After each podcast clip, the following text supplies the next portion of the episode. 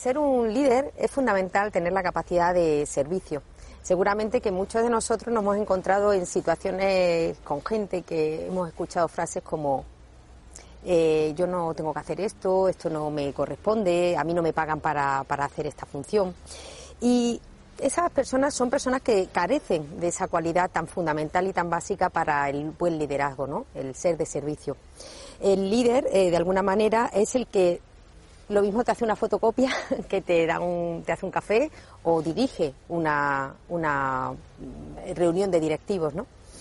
Eh, de alguna manera eh, son esas personas que dan ese servicio de manera desinteresada y sin ningún pensamiento de retribución.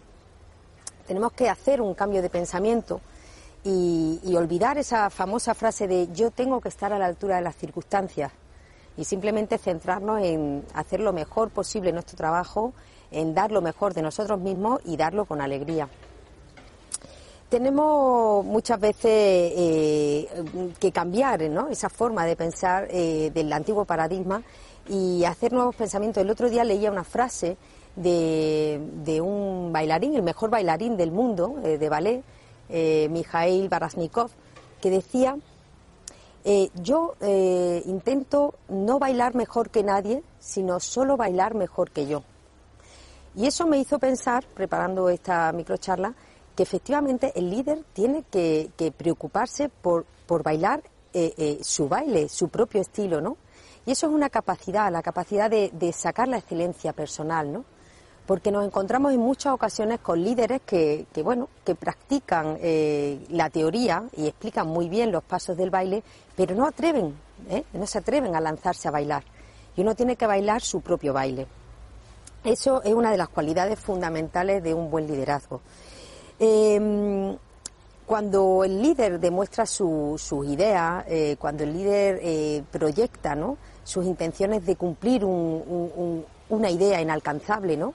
Eh, la posibilidad de crear una realidad que casi nos resulta imposible, eh, está realizando una buena eh, forma de liderar. ¿no? Hay una frase muy bonita que dice, no es la altitud, sino la con P, aptitud, la que va a marcar la altitud. Por lo general, los líderes eh, suelen tener, bueno, no suelen, siempre tienen eh, una característica fundamental común entre todos ellos, y es que poseen un alto nivel de eh, emocional. La, inteligencia emocional, de alguna forma, es una característica sine qua non del liderazgo. Eh, y además las personas que, poseen esa característica de, poseer esa inteligencia emocional eh, son fácilmente mm, reconocibles, ¿no?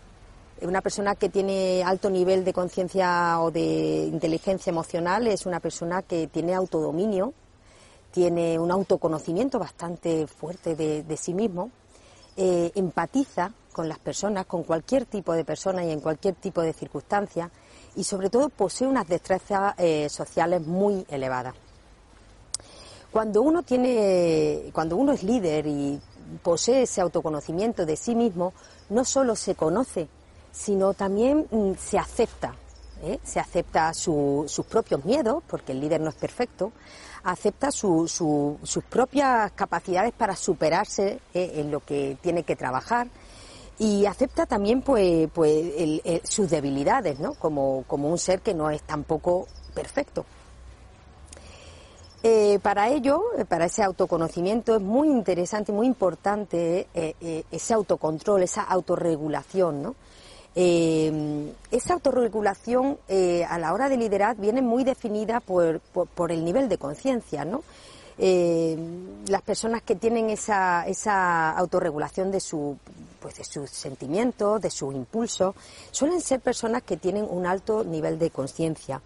Y, esa autorregulación, ese autodominio que tiene el líder es tan contagioso como la gripe. Por lo general, eh, los puestos superiores, eh, cuando existe esa autorregulación, suele contagiarse a los puestos más inferiores de la organización. Es muy común verlo, ¿no? como si existen malos modos en los puestos superiores, eh, es muy normal encontrar que esos puestos, esos malos modos también se dan en los puestos inferiores. Por eso es muy importante la, eh, un líder con, eh, con autodominio ¿no? de, sus propias, de sus propias emociones, de sus propios eh, sentimientos, de sus propios impulsos. ¿no? ese autodominio, que viene muy definido por la sabiduría de saber afrontar cualquier situación que pueda ser de cambio, ¿no? quiero decir con esto que, que, que en un momento dado el líder sabe eh, perfectamente no entrar en pánico en un cambio de planes, por ejemplo, cuando algo no sale como habíamos esperado. Eh, el líder se mantiene sereno. El líder eh, no provoca miedos, no transmite sus, sus problemas, no transmite, no hace juicios, ¿no? En, en cierta manera, muy diferente. Sí evalúa, pero no hace juicio. Y él busca solución y busca la manera de poder dar la información correcta al resto del equipo, ¿no? Eh, de una manera, pues, siempre constructiva, siempre asertiva y, sobre todo, siempre motivando, ¿no?